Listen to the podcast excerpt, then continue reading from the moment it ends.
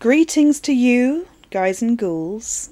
Welcome to Haunted Picture Palace. I am Amelia. This is Ben. Hello. And today we're going to talk to you about The Exorcist. Do, do, do, do, do, do, do, do.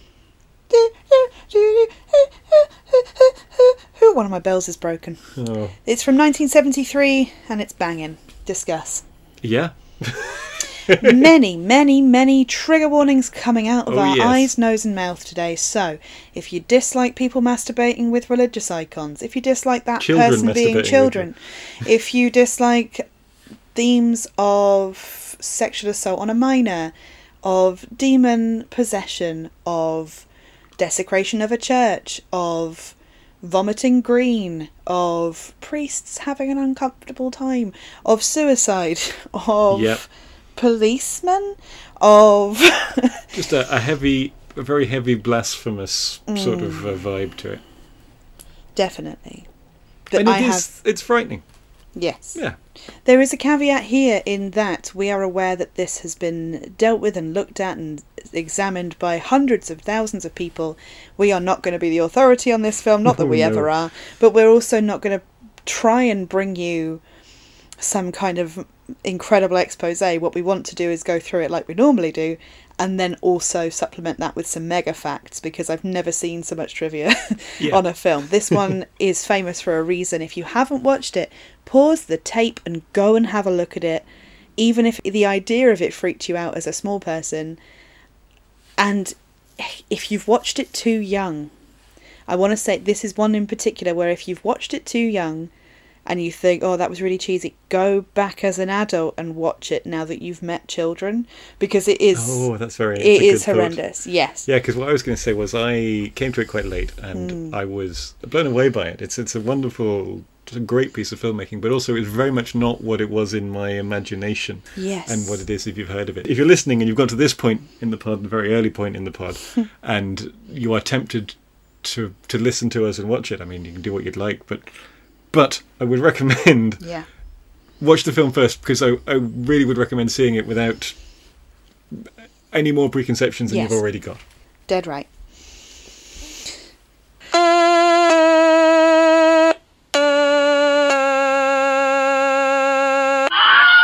We are working from and we have watched the theatrical cut, the original Oh, version yes. as it was.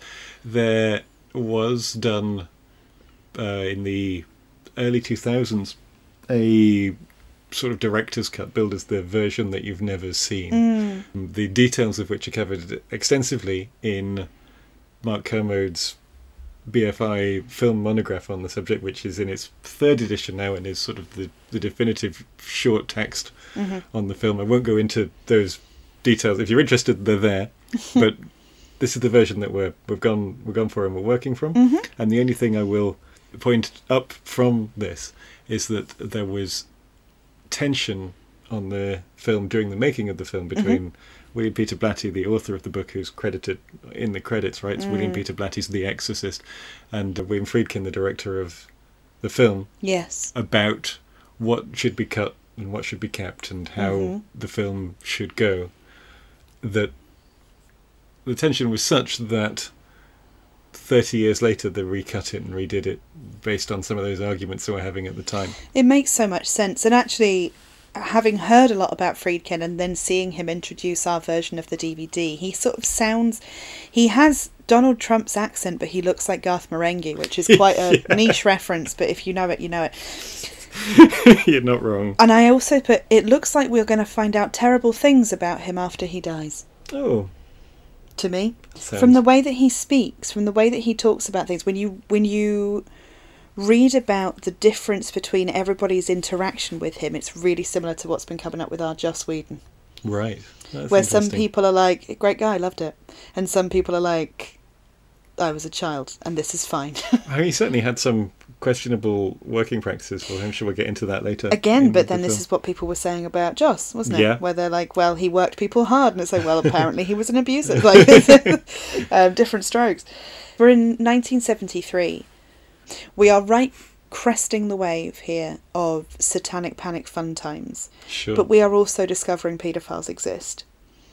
We are. We're in the midst Yeah. of it. We're discovering that children can't play alone and that latchkey kids aren't great and that all these interesting things that all happened at once in media and for the public and digesting them and digesting them alongside a film like The Exorcist, like nothing, no one had ever seen anything like it at this point, especially not involving a child. Children were kept sacred up to Oh, that yeah. point. And then witnessing about 10 different tropes being busted out of nowhere that don't exist you know the having seeing 10 different tropes created and moving from there blew people's minds the context of this is it blew people's minds i would say Yeah, it's not like there. Obviously, there are influences on it. I'm sure we'll come on to Mm. some things, but it really, it's one of those films that did change things culturally. I Mhm. suppose almost. You know, it was such an event, and it's been impossible to make a film like this since.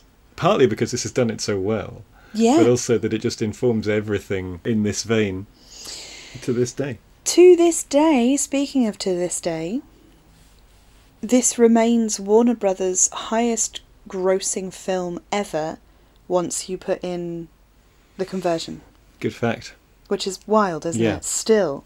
And again, it will be partly because it ran for a very long time, because they wheel it out every Halloween or every celebration and they're still getting royalties from it, but big cinemas still play it because it's a cult classic. Well, say, well, I didn't know until looking into this was it, they re-released it in 1998 Mm. for the 25th anniversary of it, and it got to number one in the box office, Oh, that's so incredible. which just doesn't happen. Yeah, No. they wheel wheel films out again, and of course they get cinema releases, and this is before, certainly before streaming. This is before the widespread availability of Mm. it, but it was available on video, you know.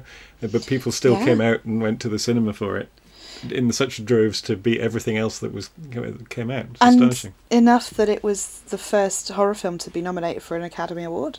Oh yes, Yeah. That's the other thing as well. Yeah, like yeah, Academy Award nominations. A lot of nominations, not very many wins for it. But I think It really went for Best Feature.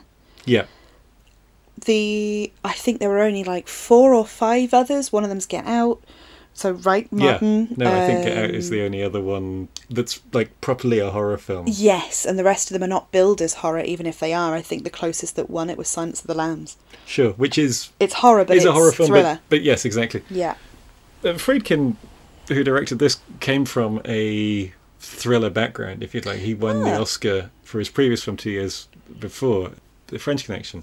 Oh, okay. I've not seen won, Uh, won best best picture and he won best director for it, which of course gave him enormous clout for his next uh, picture. But is a it's a thriller, it's a cop thriller Mm. uh, rather than anything supernatural or or horrific like this. that.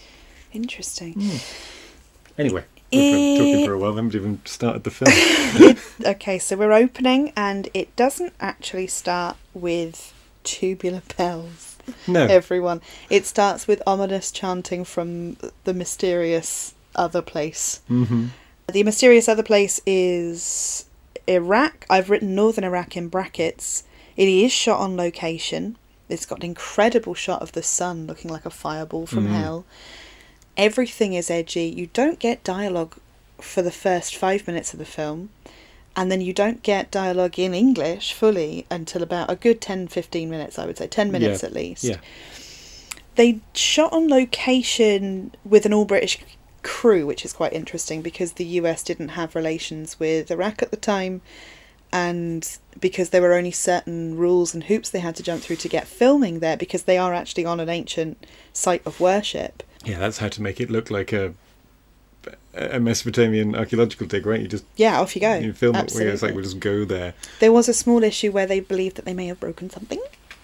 Oh. which didn't go well. But the swap, the agreement was that the English crew or the British crew would impart filmmaking knowledge onto Iraqi filmmakers and improve their abilities to make things like interesting shots and fake blood. A fake blood recipe was the price to pay for getting into an ancient site of worship, which is quite cool. Indeed. And we meet uh, Max von Sydow here, Mm. star of stage and screen, of course, the star of a fair few Ingmar Bergman films, but most famously The Se- Seventh Seal. Which okay, I thought you were going to say the one I'd seen. What was the one I'd seen that was Winter wonderful? Light. Winter Light. I mean, that's that's cracking. cracking. Yeah. We might Might do that in a future pod. Good idea. Yes, I wouldn't know if it was a horror, but it's, It's, definitely it's haunted. It's not a horror film, no. But It uh, is haunted, definitely.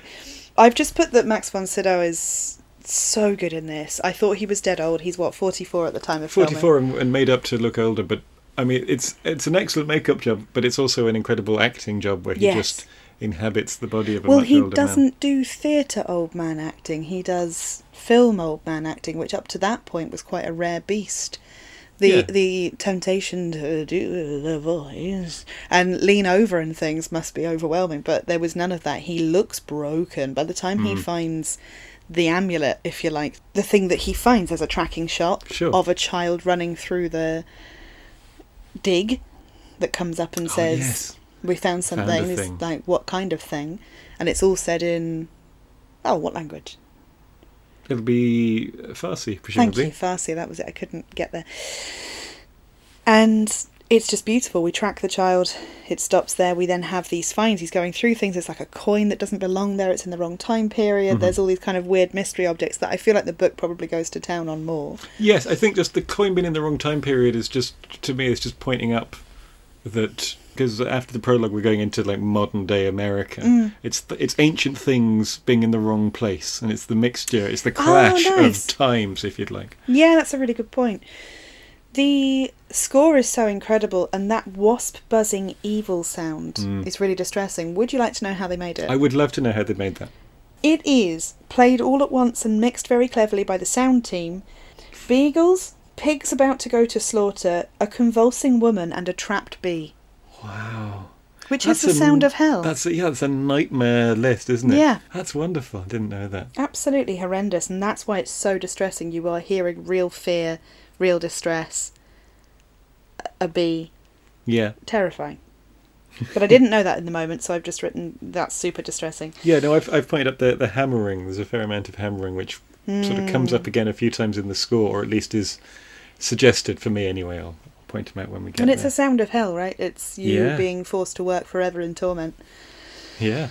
It is a soundscape from hell. The one eyed man here has always intrigued me. So, Max von Sydow, his character, has the shakes and is taking medication and clearly is on the verge of breakdown, having just encountered this strange figure, this strange sculpture. There's a moment with a demonic form hmm that's never really explained or looked at again. It doesn't appear. It's it really interesting. It doesn't appear again, but it's they're either side of the screen if I'm remembering it Yes. correctly, and it is it's framed like a confrontation, which I suppose again is something that's picked up later in the film. Yes. It's sort of prefiguring, well, the exorcism, I suppose, to jump much further forward, but it's no, no spoiler to, to suggest Well, that that's coming. True, but again, it, it implies that he would be the most qualified to perform an exorcism because he's met what he perceives to be the devil, Mm. and therefore God must exist for him. He's had this Yeah. encounter that seals his faith, Yeah, and yeah, especially in contrast with another priest that we will meet. and then has to live that way, and uh, that requires medication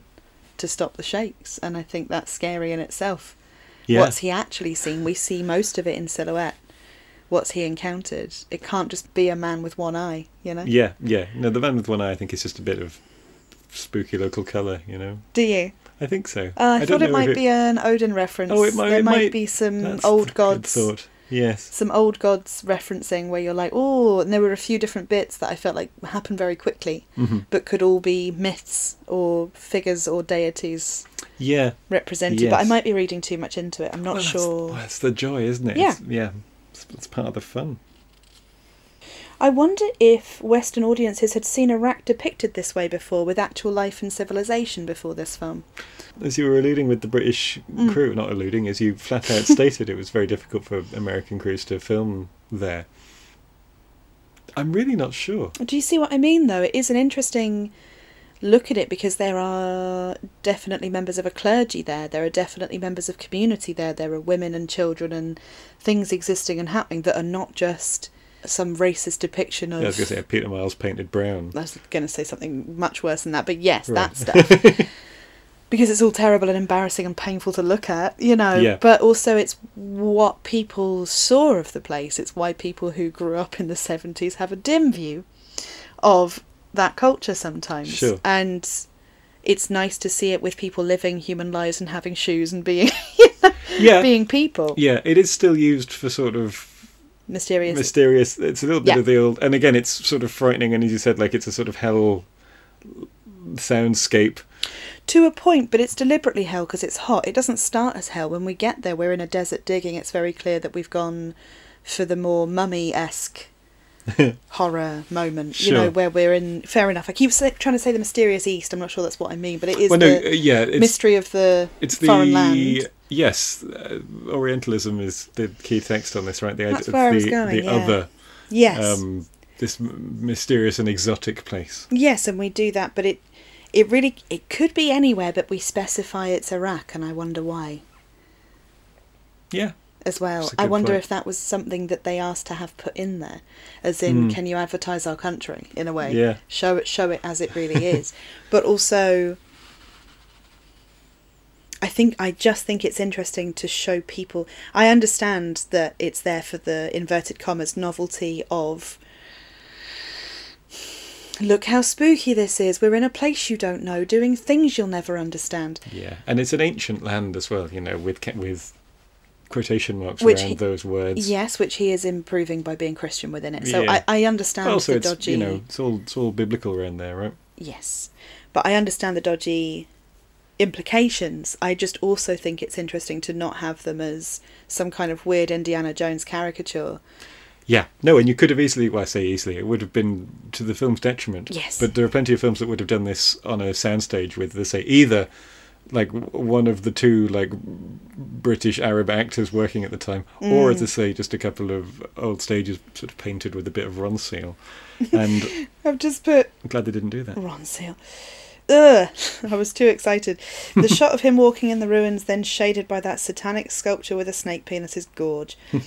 dogs fighting comes up again and again in this. Ah, They use the sound effect of dogs fighting, just those two dogs fighting in the in the desert, as the sound effect for the rising anger in Two Men again and again. oh, right. Interestingly, I've got a tarot reference here Mm, in that please. even though we see the sun everywhere, in the card the moon, there's a dog and a wolf, and they are sitting opposite each other. And Mhm. the m- most depictions of the moon card have two dogs or a dog and a wolf. It's supposed to have the connotation of all things howl at the moon, which is the idea that we're all connected in instinct and acting out of a one source. Right. So it's interesting that they use that, is what I'm saying. They could use the bee and the lady convulsing and the hellscape noises, but they don't. They just use the dogs fighting, as if it's like dominance, good over evil dominance. But Yeah. every, all of it is natural. Does that make sense? All of it is natural. As in, that's the message of the moon card. The dog and Right. the wolf are Okay. both howling at the same place. It's a natural state to exist in because they are all part of nature. It's supposed to make you realise that whether you are that wild wolf or that domesticated dog, you will still have a similar response to instinct. You know? Yeah, You will yeah. still have a drive that is natural.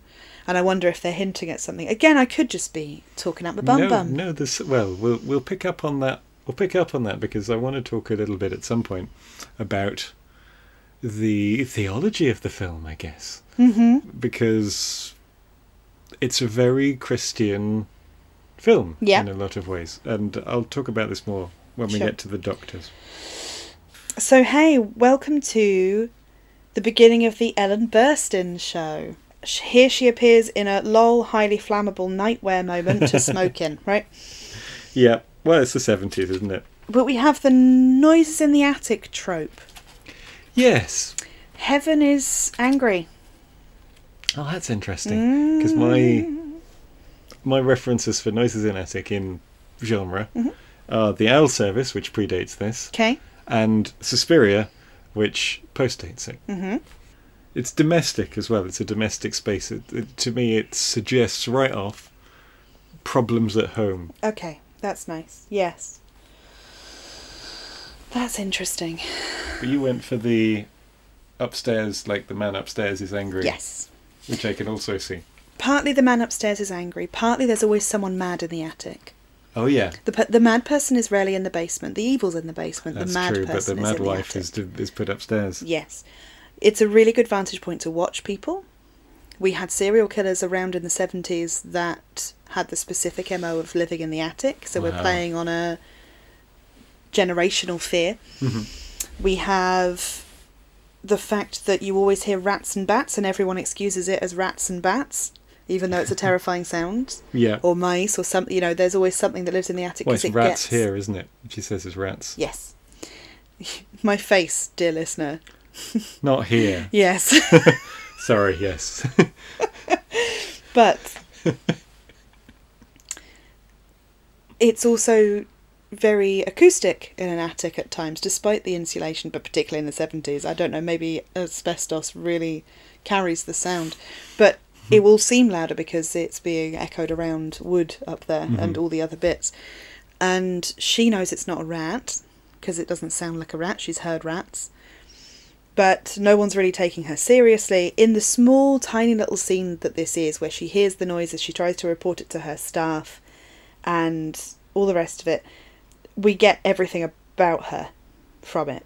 We get everything about her character. It's a very short, sharp moment. By the way, Ellen Burstyn, did you know where I recognised her from in the end? no, I did not. Where did you recognise her from? she is the mum in Requiem for a Dream. Wow. She is gonna be on television. Diet pills addicted, I fridge chatting mum. that. Isn't it oh, wild? Oh, that's wonderful. What an incredible actor. Well, she's great here, yeah. right?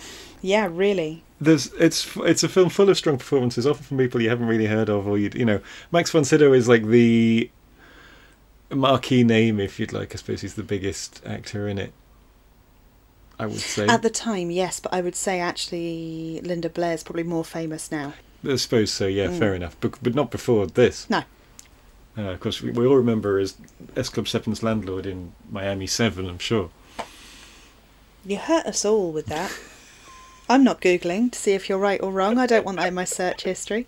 Go I'm on. pretty, I think it's her. Hello, this is Ben in the edit, just popping in to point out that I was wrong, and it is LA 7, the S Club 7 sequel to Miami 7 when they move from Miami to LA, where she plays their landlord. Um, but yeah, I mean, this is this made her a star, right? She was Oscar nominated for it, but the rest of the cast were not. And I'm I'm not. I'm not doing them down, right? It's excellent work from everyone. But yeah. these are, these were not household names. No, dead right. but And in fact, um, Cracking performance. yes, it really is. And in this moment, the dynamic is the here. We know she's rich. She has staff. Yep. We know she's moody. The way they respond to her. Yeah. They know, we know that she doesn't listen to the staff because they're a bit foreign like.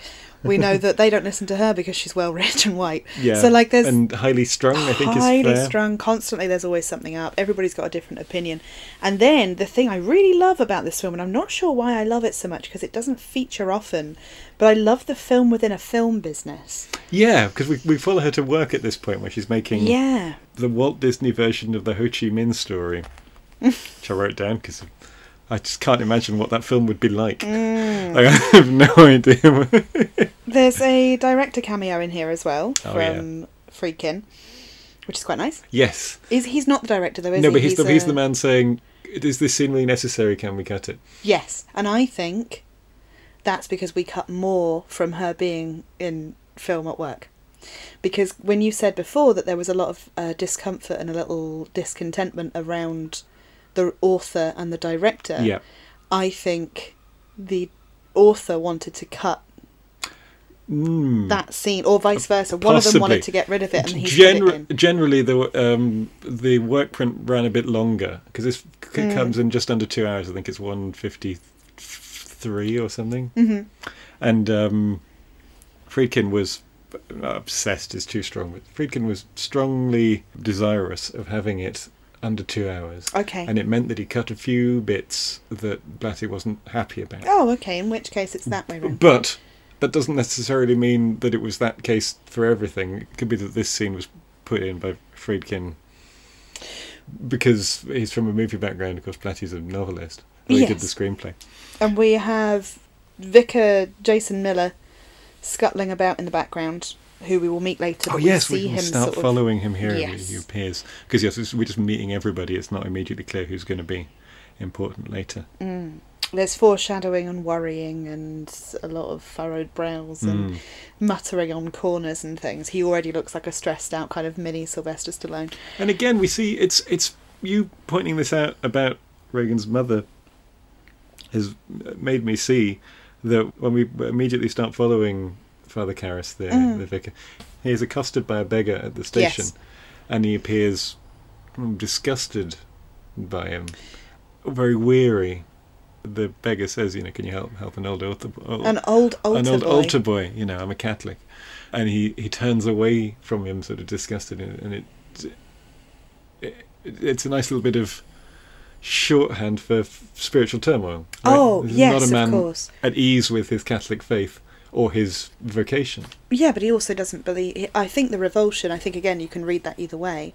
I do believe the revulsion is that he, the homeless man, read him from a mile off and just lied Right. for money.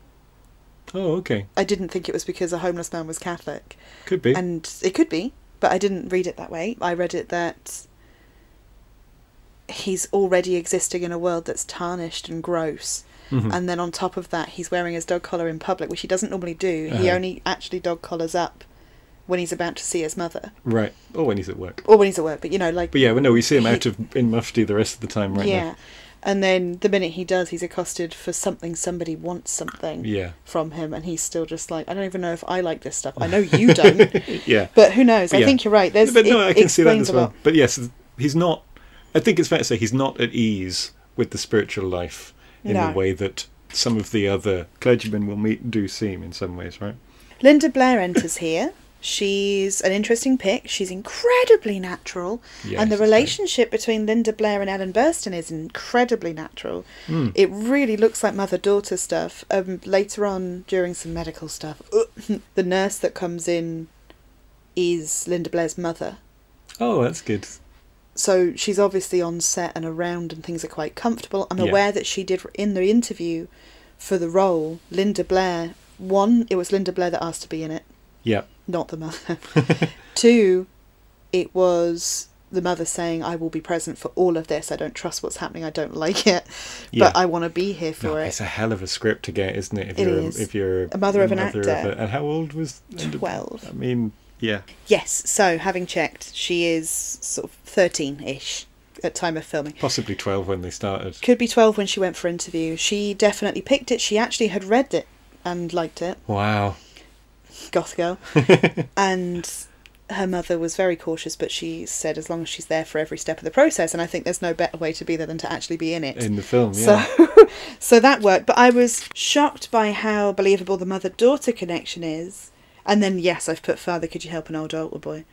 Yeah. And then the, put the mother daughter stuff here is important that we get this now to give us a sense of Regan unpossessed. yes. There's a nice foreshadowing of the mother tackling the daughter to the ground and restraining her, even Oh. though they're doing it in play. Yes, of course. Oh, that's lovely. Yeah. Good point. And Regan's already stronger than her mother hmm at that point, but not by much. You know, it's sort of they're playing, so the mum's sort of saying, "Give it to like, give me this thing that Yeah. you've stolen," and Regan's laughing because she knows that the mum can just take it because it's a cute mother daughter moment Yeah. rather than That's not that's A not demon- antagonistic. trying to do anything horrendous.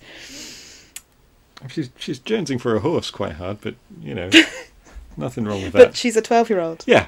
who would quite like a pony. Oh, mother, she's she's really interestingly played because I don't feel like she's playing a good child in inverted commas. Yeah. I feel like she's playing like a natural kid A where you would be child. shocked that she behaved inappropriate inappropriately. Yeah. Yeah. And if Linda Blair wasn't as good, the whole film would fall apart. Like the- Absolutely. we'll, we'll come to later, and I realise this, this is going to be a long one, isn't it? Uh, Mm-hmm. But um, the, Regan, the performance of Regan is really down to three people.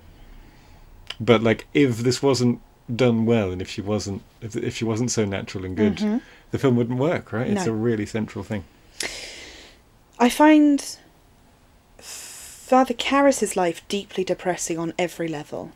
There are no subtitles when he talks to his mum. Nice Mhm. touch, so Yeah. that we don't know, but they know they have a connection. They speak to each other. Yeah, It also makes it more disorienting when possessed Linda Blair starts going on in different languages Yeah. because we're not sure unless you speak Italian, which is what he's speaking to his Mhm. mama. You're not gonna get that. It's Yeah. just going to be more things that you don't know. She knows he's worried, which is really sweet. She keeps saying, "What's bothering you? What's worrying you? Why are you, you Yeah. know?" And he won't let her through anywhere, and then is just trying to care for her. He turns the radio down. You know, he does all the things that an adult child would do, taking care of their mother. It's very clear that she doesn't want to go in a home. It's very Yeah. clear that he's worried about her, and it's very clear there's another sibling who's not. In some way, there's another relative who's not pulling their weight. Yeah. That's Yeah. that's the setup. Yeah. Very small house, very sad, very dark house. Then we have casual Ouija board. We flash back to mother and daughter. We flash back to Chris MacNeil, the mum, and Regan, Yeah. and they're chatting in the basement while, for some reason, Chris MacNeil is folding laundry, despite having an entire staff and household. Yeah, Interesting, right? So Yeah. she's trying to play a mum. She Yeah. does that quite a bit, where she's playing the role of mother, and then can break out of it. Now, here's the kicker, and here's what I wanted to say here: is that this is our first ever. We need a fanfare. Our first ever attentive mother. Oh, attentive mother in yes. horror. You're right. Mm. Yeah, she does. She does nothing like very wrong. The most she does wrong is drop the mother mask. And she does it within earshot because Yeah. she's going through a divorce. Her husband's just left her. Yeah. And because she's in a highly stressful job. Oh, P.S. Her daughter's possessed. Oh, sorry. Her daughter's sick, and it's hinted at that she's been getting sicker, Yes, but they're not sure what with. like the progress of Regan's malady Yes. is something that fell victim to Friedkin's scissors. Heavy cutting. I know. and I think it absolutely works here. Mm, mm. But that's why that's why there's a few bits where things seem to move very very fast. Mm. Uh, there was originally more, and Friedkin divined quite correctly, I think, that these other scenes weren't necessary. That you picked up everything. You didn't need to see another hospital visit. We could have done with her being in some way medicated previously. But we have the scene where a mother takes her to bed later, and I'll, maybe I'm jumping ahead. I but know, I Doesn't. know. But but when Chris puts Regan to bed after she's been acting up a little, she says, "Remember, it's your nerves, like the doctor said. Just take the pills." Yes, I know. And that's the that's the consultation that was cut that we don't get to see. Mm. But you probably don't need it because because that scene is there and it's referring back to it, but it doesn't. It's not really a continuity error because it's just something we haven't seen. Yeah. We're also shown that she makes funny little figurines. She's quite artistic. She's quite cute. She's working with clay. She's trying to be creative. Her mother's creative. They're very much a wealthy family, well to do, etc. Then we have a Ouija board moment. Obviously, Oh, she's yeah. just randomly found this Ouija board in a house that they live in and they didn't know they owned. So that's planted by a devil, isn't it? But obviously, please don't do Ouija boards, listeners. I don't care how funny or cool it is. Like, wear it as a necklace, fine. But if you get a tattoo on your head, be it. Like, I'm not. I'm not a fan. I don't like them. Poundland shouldn't have sold them. the end. But Captain Howdy Great arrives, and Captain Howdy. I was reading about this a little while ago. Is the idea behind it being Captain Howdy, supposedly, is that in a scene immediately after this, Regan is reading a newspaper report about her own father having left her and her mother, and they do call him Howard, so it is this kind of. It's the demon's way in. It's saying, Look, I'm just like your dad. It's trying to Mhm. relate. She needs a replacement father figure. Captain Howdy arrives. It's interesting how much Captain Howdy and Tony, the imaginary friend in The Shining of Danny, the little boy, and we ha- Imaginary in in in, scare quotes. in quotey quotes, because it's his own finger that talks to him. It's a very similar thing. Tony could either be created from the mind of a child that is uprooted and feels no connection to their father figure and therefore creates one, or Mhm. could be the manifestation of a horrible hotel ghost in the same way that we could have Pazuzu coming through to fiddle about with Linda Blair or Daddy just left and we're freaking out. Yeah. Why not both? And exactly, yes. Why do you have to choose? uh, you can have both. I want to talk about the next scene because this is where Mum finds Regan reading a magazine with, with this picture on the front that you mentioned. Mm-hmm. And Chris says it's not a good picture of Regan and says, You look so mature to Regan. Ooh. Which is significant to me because it's immediately thereafter that Regan brings up the idea of uh, Chris marrying Burke. And Yes. and that you know it's not what she says, not what I've heard. I've heard that you're more than friends, and it's the comment you look so mature that is it's like it's time for this week's episode of Ben finds something unusually sexual in a horror film. Oh. But it's like is is the whole film about the horror of emergent sexuality of of a young girl? All of these things, the changes in the body and changes in the mind, and how people talk about their teenagers and how they don't understand who they are anymore, and it's like they've been mm. possessed. Is this an element here? It is an element. I agree it's an element. It's a very loud element. but not to say it's completely obvious, blah, blah, blah. But this is why I said make sure you've met children Yeah. when this happens, in the same way that you need to have babysat, I think, to truly understand the innocence on the Ah. level that it's intended or nannied. You need to have met children for things like The Shining or The Ring or any of these things that we've featured because the children are wrong in these films. And more often than not, the wrongness is a sense of adulthood that is too early. That's been the theme. Right, it's yeah. instilled adultness and it's witnessing the horror of adult life echoed in a child, which is obviously hating all the things or fearing all the things that you hate about yourself and seeing them put in front of you in the form of something that's supposed to be innocent, right? Sure. Regan is an extremely innocent bystander. She's innocent to the chaos with her father. She's innocent to her mother being famous and trying to find love. And she's innocent of being sort of invaded by a demon.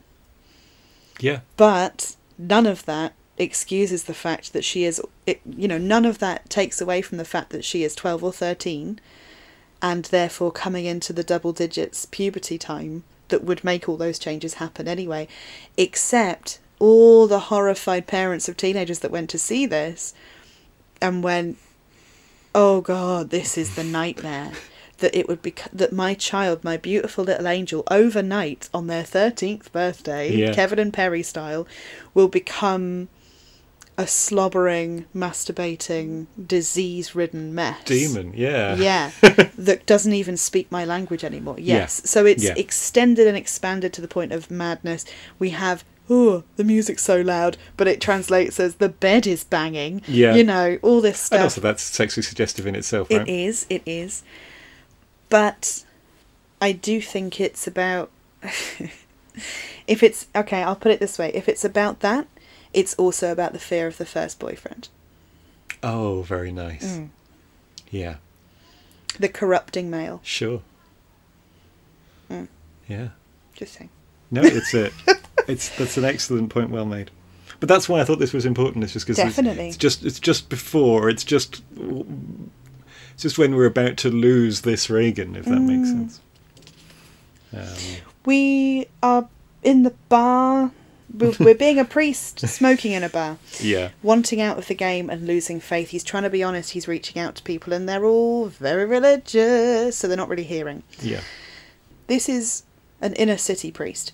This isn't your country bumpkin walking across chamomile lawns priest. Mhm. This is I work with the roughest of the rough. I am exhausted. I have to look like a boxer to get by. Well, I He- mean, he he trains like a, you know he Yeah. looks like a boxer. He is a boxer. Like he, you Yeah. can see him in the gym later on.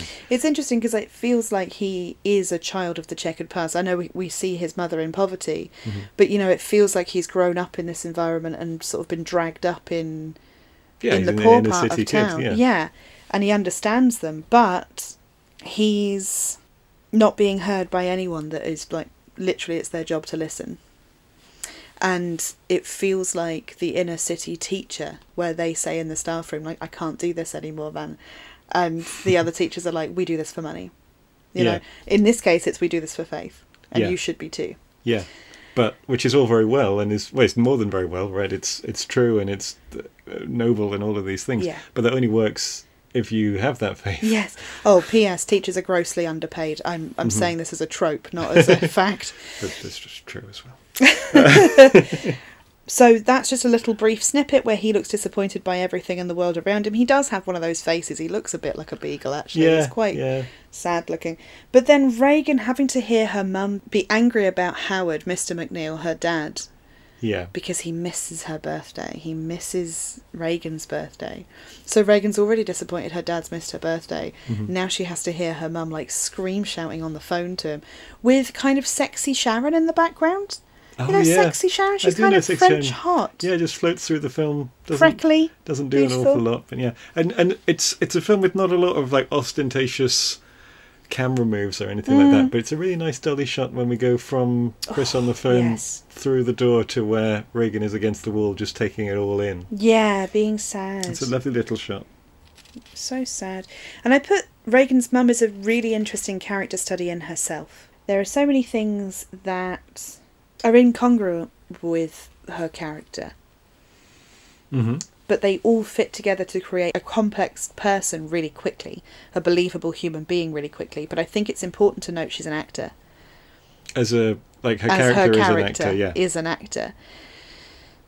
So she's simultaneously deeply capable. She's making connections at parties. She's here. She's around. She's hosting. Soon, you know, we're we're nearly in hosty bit. yeah, She's incredibly forthright. She speaks. She has a sense of humor. She's able to laugh and relax when she's taking it too seriously at work. You know, they say that's enough, and she just laughs and collapses into the director. You know, all of this stuff. She takes her work very seriously.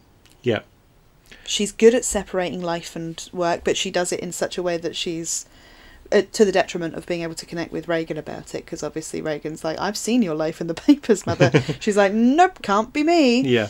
And, And I wondered why, because we get that scene of her at work, you know, Yeah. early on, and then it never comes up again. And I did wonder why it's there. Mm. And I think it is to give this more rounded view of what she's like, because we see her in a professional Yes. situation than we see her in her home situation Yes. before any of the drama. well, also she then unravels steadily, Mm. but we wouldn't know she was unraveling because if she started neurotic, she would just appear as a neurotic mother. Yeah, exactly. So she's very screamy, very used to getting what she wants, very annoyed that not everybody has sort of moved around her to cater for this situation. But she's actually justified in her rage to a point. She just shouldn't be saying it so loud or Yeah. so close to the girl who's actually meant to be upset. Her, her, like her child on her birthday. Exactly. Yeah, you don't do that. What else was it about? But here's the kicker. So we are deeply avoidant of, or we're trying to protect our kid, but you know, it manifests as avoidant of those conversations about her personal life with her child, which means, I have to say, that that would have been one of those awful situations where the parents won't talk about their separation to the child. The child hears it all through the walls. Yeah, and it's, or you know from the newspapers because we that's what she's reading, right? Yeah, it says something like leaves wife and child, you know, leaves Yeah. Chris and Regan. But here's the thing immediately opens the attic door. She's avoidant of things like she's she's quite fearful, she's quite Oh, yes. She point. holds back with the kid because the kid is precious and the kid's life is precious to her. She's trying to again Yeah. because she's a good in inverted commas good mother Yeah, in a horror film, she puts herself at risk again and again without a second thought, yeah, but d- tries to do everything to the detriment of the daughter to protect Regan from things that could harm her. yeah. Men, no, and she. men or relationships. Yeah, or, but she when when Regan is ill and going through the Mm. hospital, she is always fighting her corner, and I don't see that as being like performative. Like, Not at all. Like She's her genuinely. concern is is real, and Mm. she's trying to bust heads to to make her daughter better. She's also entitled and rich. Like it's it's all really oh yeah, no, absolutely. Yeah, it's a she's a well. It's well, it's just good work. It's a well made film. So, why, why, why would you open the attic door? She has a look around, fine. Nothing there really. Mhm. There's a big burst of the candle flame. yeah, yeah, which is odd. I loved it. It actually looks like it makes the actress jump as well. Yeah, it might do. It probably does. They probably didn't tell her. no, no, I told her about it exactly. Yeah. I love the big candle burst thing because it's another very easily explainable oddity. And this film is full of them. The first half is full of things that could be explained away by normal practical stuff. You know, I loved it in Rosemary's Baby. Yeah. where you make all these kind of you know middle class excuses for abnormalities Yeah. we're like probably rats probably this rosemary's baby probably just weird neighbours probably a coincidence and then Yeah. yeah but in this film, that candle just fits. It's just oh, candle sputter. But it's horribly timed. It makes her jump out of her skin. It makes you Yeah. jump out of your skin because it is a jump scare, but in a really subtle way. Yes. And it turns out like the interruption is the guy that's like rats and putting traps down. Yeah. So, hey, guess what? What? Cone boobs on Mary. Oh yes, this is a very brief It is, uh, scene. but I've got a theory. Please. It was suggested by a source, by a couple of sources, that it was Regan.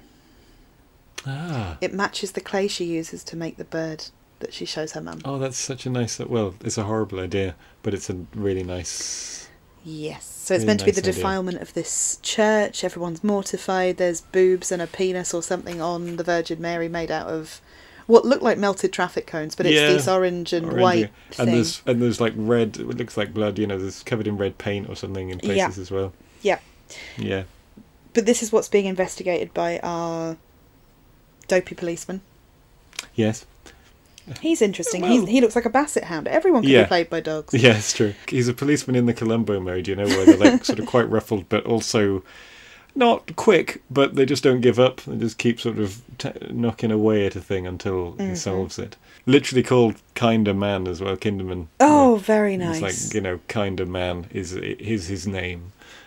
You know, the the male figures in this film are Mm, priests, so you know, celibate father, but only in a spiritual sense. and then father, like absent father. You got the absent father who never shows up, and Burke who turns up at this party that's about to happen, being an absolute prick. He is awful, isn't he? Yeah, Anyway, we'll Yeah. come back to him. So, we are witnessing the defilement of the church. Everyone's shocked. Obviously, I don't think we actually meet the policeman at that point. Sorry, uh, that's the other vicar is showing. yes. Is this is this Father O'Malley? Is this um, no, it's an older man. But somebody finds the desecrated statue of the Virgin. Yep, and shows Timmy. They keep calling him Timmy. Who's Timmy? Damien. Ah, Karras. Dimmy. Dimmy, yeah, yeah. But I heard Timmy all the way through. of course. That- there we go. Yes, that makes sense. But Dimmy wants and badly needs out, and desecration of Mary statue isn't helping. Also, P.S. Mama's in the home without his consent. Well, she's in this horrific place because it's his brother. It's called the seventies. yeah, But is, his brother It's there? his he meets uncle. in the hospital. that's his Um, uncle. That's her brother. Right, yes, and uh, all my note on this visit is it just underlines to Father Karras that as well as not being something he likes, it's also pure, poorly remunerated. He's, Yes. uh, we find out at some point that he's also like a trained psychiatrist, He is. so yeah. presumably could be earning, if not top dollar, certainly more than he's making at the uh, seminary or wherever he is. And it's like, oh, I want to, he wants to do more for his mother, but he can't because he's got no cash. Yes, absolutely. The uncle bullies him for not having cash, but actually, the uncle is dressed very dowdily and has been mentioned earlier that he's borrowed more money from Mama. Yeah, So he is also part of the problem and an awful person. yeah. and But also, he and also, if he had pots and pots of money, he could also, you know, I don't think he's a monster. Like if he was rich, he would pay for better care for his sister, but of course he's not. I guess, but she makes excuses for him the way she makes excuses for her son. So Yeah. it makes yeah, sense yeah. that everybody could have been taking advantage of her. Father Karras arrives, she won't look at him, blah blah blah. yeah. It is heartbreaking. No, it's quite um, it's quite unpleasant. I then put Dimmy the built priest because he is built. Got the money for a boxing gym membership though. yeah. Whoops. Yeah, but this is what I mean when you said like he dresses like a boxer, he looks like a boxer, he has some boxing skills. Like he's a he's a tough, he's a physically tough guy, hmm but it is uh, mentally that he's struggling. So we then flash to the party, Yeah, and I said, "Ah, is this to illustrate how the other half live?"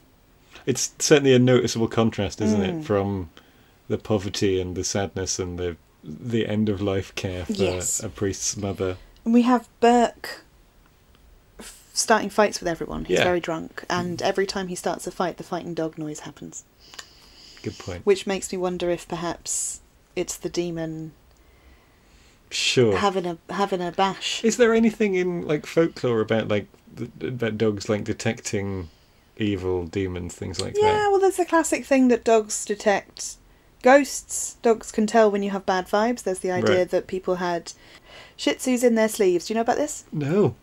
Very ancient emperors.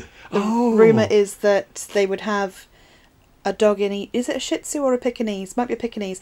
They would have a an ugly dog in each sleeve, and if the dog growled, you got killed Wow. because you had bad vibes. It makes me so happy, and I want a dog in each sleeve. no more killing, Angel. Oh, dogs. Uh, but then I put gay priest on the piano? Question mark. He's very queer coded. Oh yes, he just loves to perform, doesn't He he? loves to perform, but he's the real vicar, isn't he? He's the real priest. Is that him? Yes. That Father Dwyer, Father Dyer. Father Dyer, real priest. I want to talk about him later because he's very interesting. There's an interesting thing that happened with the director with him. Oh, interesting. But he is, I think, deeply queer coded, and I'm not sure that the actor knew that. But I do think that it's one of the things that would have made Damien, or Karras rather, Father Karras, even less happy about the last rites being read by him. Fair enough. Makes sense? It does. It does. I think it probably. I mean, again, Father Karras is definitely put in there as I accept everybody, everyone's welcome at the church. You know, that kind of. He's got that down. I don't think he's. I don't think he's judgmental in that way. I think from a religious aspect, if you're going to queer code a priest, you are also adding that into the mix of like things that are wrong with your religion when you want to leave it. You well, know? yes, yeah, it's fair enough. I mean, I do want to talk a little bit about like the theology of uh, the film because he, it's Father William O'Malley, as Father Dwyer, as you say, a, a real priest playing a priest, and also technical advisor to the film. Yeah. and this is a, a, a weirdly like a very Christian film. Like the theology of it is devoutly and seriously Christian. Mhm. I believe that a fair amount of it is. If I say true, that seems odd, but that you know that the It's, it involves real practices. Thank you. That's Yeah. well. It was inspired. Do you have anything about the inspiration of the of the film? Because Blatty read about an exorcism of a, a boy in fifties America. That makes sense. Pazuzu's a real god. Right. Not mentioned in the Uh, film. It's only from um, The book. the book. And Um, number two, it's mentioned in number two. right. It's actually named, that makes sense. but um, Um, but he wanted to do a a, a documentary, I think, about um, about this real case, but the family didn't want the publicity, understandably. yes. So it was that was the spark point, if you'd like, for this fictional storytelling Mhm. a a similar story. But I believe from interviews that the idea was that this was a, a documented possession case in modern times, which was yes, sort of design, and the idea of it was like, well, that means that God is real, because if yes. If or demons are real, as I said real- about the faith in the beginning, yes. exactly the confrontation coming up at the end only works if you accept that that's what is happening here that it's a it's a demon and you know christianity if you'd like is the way to combat it Yeah. Well, that's well. Interesting. it's just something to um, it's something to think about I wanted to be clear as to well. toss in here at this point Yeah, I wanted to be clear as well. That's um, Pazuzu is an ancient Mesopotamian king of the demons of the wind. lovely He represented the southwestern wind, the bearer of storms and drought. ah, so hence the desert, and it is actually a statue of him. right so the the With one the that, that is penis. found yes No, the snake penis one, the big one. yeah Yeah. But I'm going to put in there that having religion win in some way is the only way you would get a film like this made at this time. fair enough I'm aware that it's based on a thing, you know. yeah But we couldn't, for example, possibly, although we will, I will, suggest that in killing himself he did the final terrible faith thing that gets you put into hell immediately and he deliberately tried to take a demon to hell with him. Well, that's interesting. I'll talk about that when we get there Okay. because there's. Well, I'll talk about it now. Why the hell not?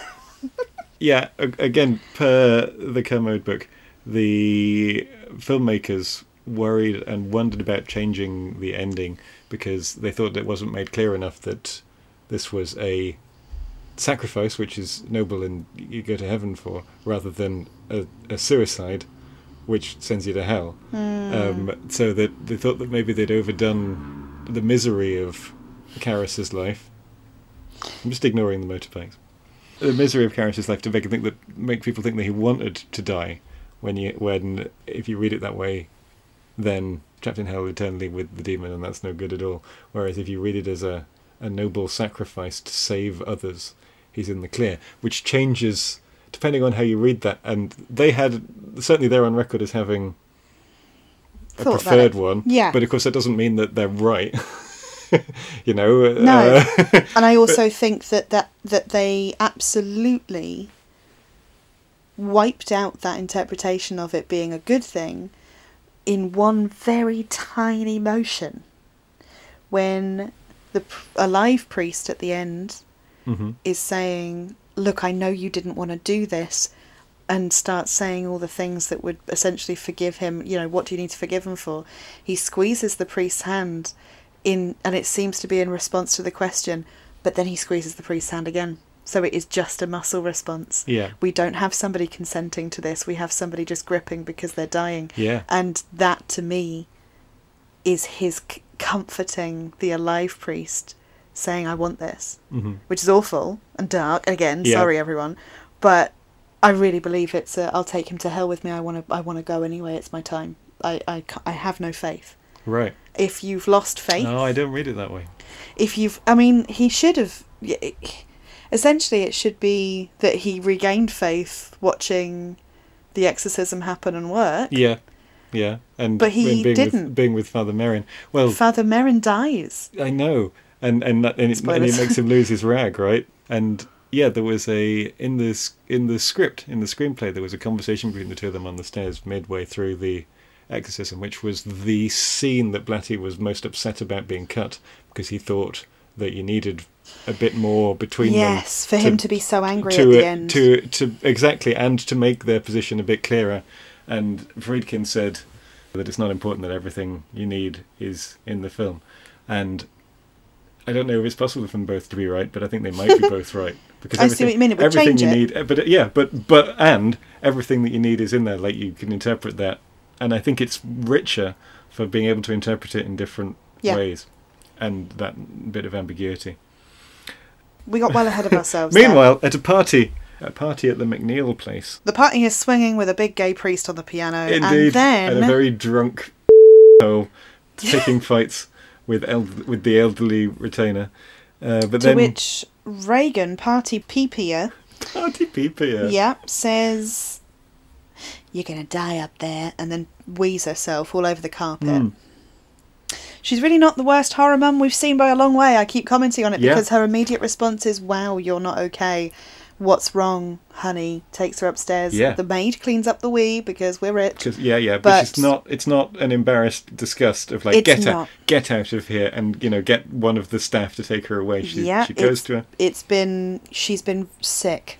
Yeah. She's she's been really unwell, and everyone's cool with that. You know, it's shock, and it shocks everybody out of the situation. Yeah, But the she's been unwell is so genuine that it's it, it it's as you say yes it's not a disgusted thing. The shaking bed stuff mm.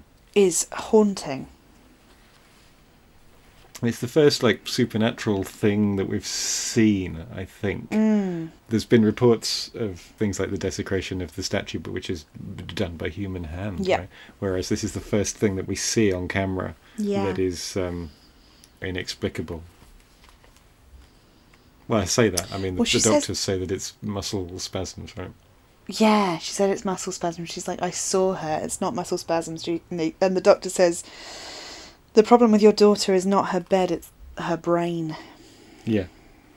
But, you know, they're all talking around a table. It's all very white. Everyone's in white coats. The mum's starting to really look harangued now. Like, she's starting Yeah. to really. This is the second time we've had the bed shaking mentioned because at some point Regan gets into bed with her mother. Yeah. Says I couldn't sleep. My bed was shaking. The bed was shaking, and she says it in such a horrible way.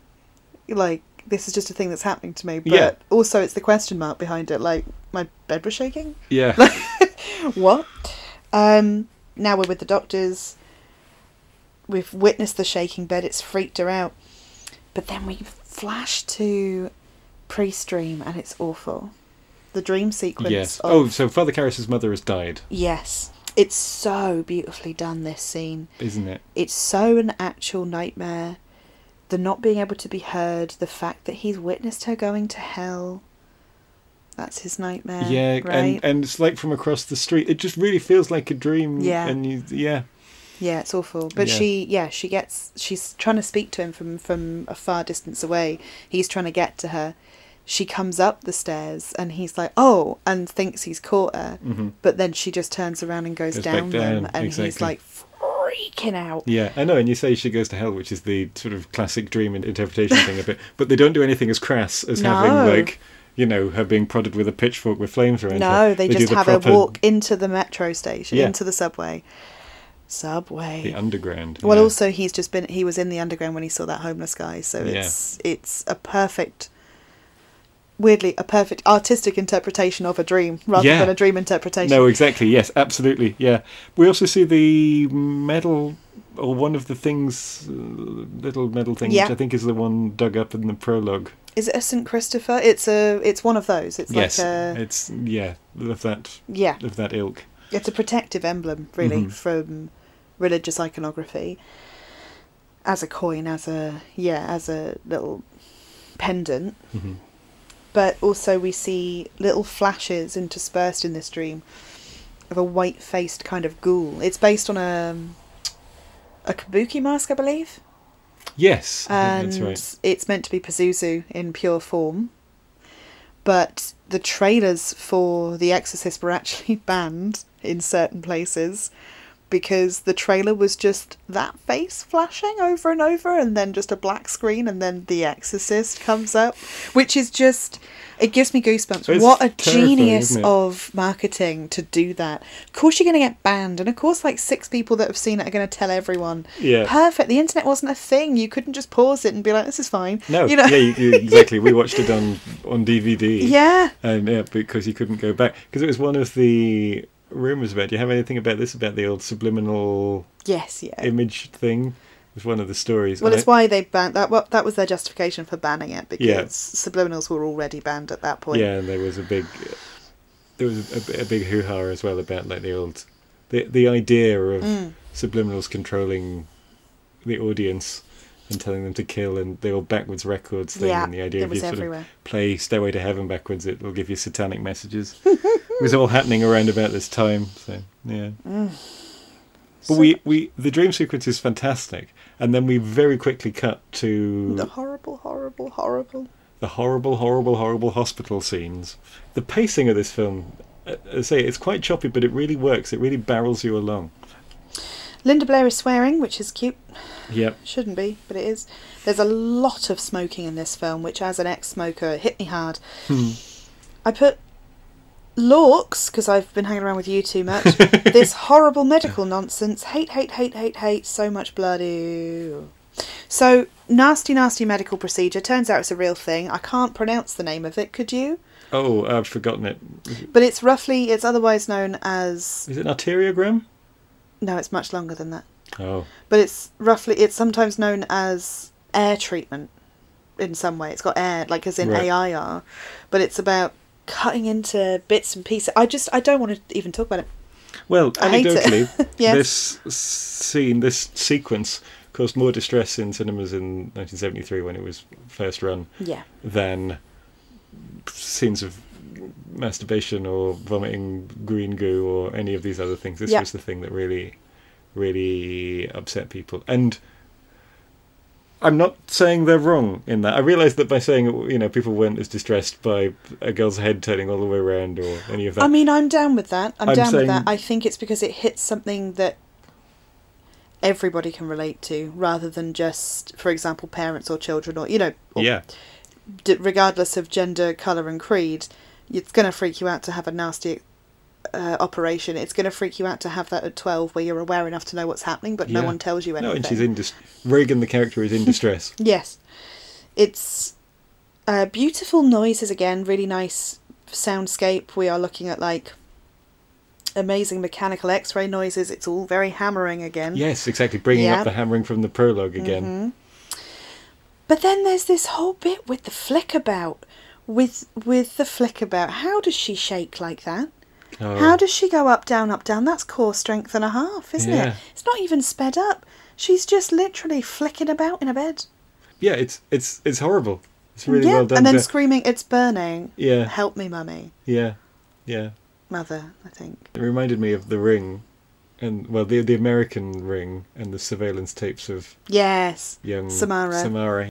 I yeah couldn't work that out. And no more bloody injections. I've put like, please stop putting things in Yeah. her. And Yeah. then they do it again. They do it again, and the camera is quite unflinching. Like the camera stays on these shots for longer Yeah. than you think it should, which is definitely. It's not just because it was the seventies. It's quite they're quite capable of quick cutting, and they do it several times. yeah, And I think a lot of the other like effect scenes and the possessed scenes, and some of the they're quite quick and they cut quickly, partly for shock value. yeah. And so the decision to hold these shots for as long as they do is, yeah, very deliberate. Regan's mother again being outstanding and so believably terrified. I love Mrs. MacNeil. She's so Mm. neurotic that she's making them think she's manic Yeah, and that Regan's inheriting brain illness. yeah. Um, And immediately. that she's, you know, doing the thing of like my child, and that the doctors are like, well, you know, yeah, cool. Kids are weird. yeah, like, exactly. yeah. And and it's all the idea that it all has a reasonable medical explanation. which it doesn't, but that's cute. It doesn't, and the doctors are really done done a dirty here, you know, hmm because they're all professional. They, they aren't to be blamed for not sort not assuming demonic on demonic possession. possession. Exactly. Yes. However, like obviously they're wrong, and it's very clear to Yes. us very early on, Yeah. even if you don't know the title of the film. You know. Well, also they the results come back clear. There's nothing wrong yeah, with nothing wrong with it. So she does all this. We're flicking about. We're freaking everybody out. We've got Mrs. MacNeil. So Ellen Burstyn would only do the role if she didn't say the line, "I believe in the devil." She had that removed Right. and then agreed to it, which is an interesting touch. I think. yeah. One, I think it isn't necessary, and she was right. I don't Yeah. think that line is needed, No. and she was correct. Two, I think she was trying to keep it as genuine to her self as possible, so that she could perform it believably. And, I she's going think, for the distressed. My child is Yes. in danger. My child is ill. yes, but three, at no point is it the devil. They all make reference to it, but it's nice that she doesn't Yeah. because it's Pazuzu, not the devil. Sure. But they, the the priests And call it the devil. well, And then there's a chat about it. Well, that's the thing. Like this creature, you know, the the possessed, the possession, the demon claims to be the devil in conversation with Father Karras. later. Yes. but um, Father Merrin is having none of it. Mm. So I've put, oh god, the machinery, ooh, right? Yep. Moving on. Horrible, frightening. Beautiful 70s pea coat. You thought you'd gotten away with it, but here I am with the flippin' fashion again. Beautiful 70s pea coat, a thick tartan wool, absolutely stunning. But then we have, oh no, it's Hypno Regan time. Hypno Regan freaks me oh, out. Oh, yeah. Yeah.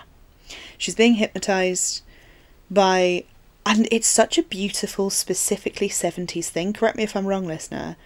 But where you have an arrogant hypnotherapist. Arrogant psychologist fine because i actually hate the trope. I feel like it stopped a lot of people that needed therapy going. But the arrogant hypnotherapist who's like okay let's see what weird subconscious drive we got going on here. I'm just going to wave this in front of you and then we'll all be done. She grabs his penis. Yeah. He looks genuinely terrified, and it's amazing.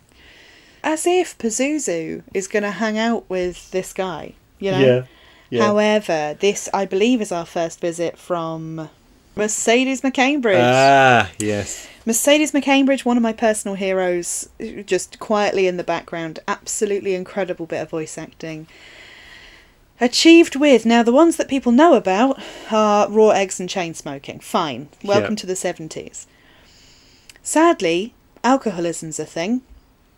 And Friedkin was so beyond inappropriate in this scenario that between the two of them, they made this a lot harder than it needed to be. so, Mercedes McCambridge, in order to get the voice,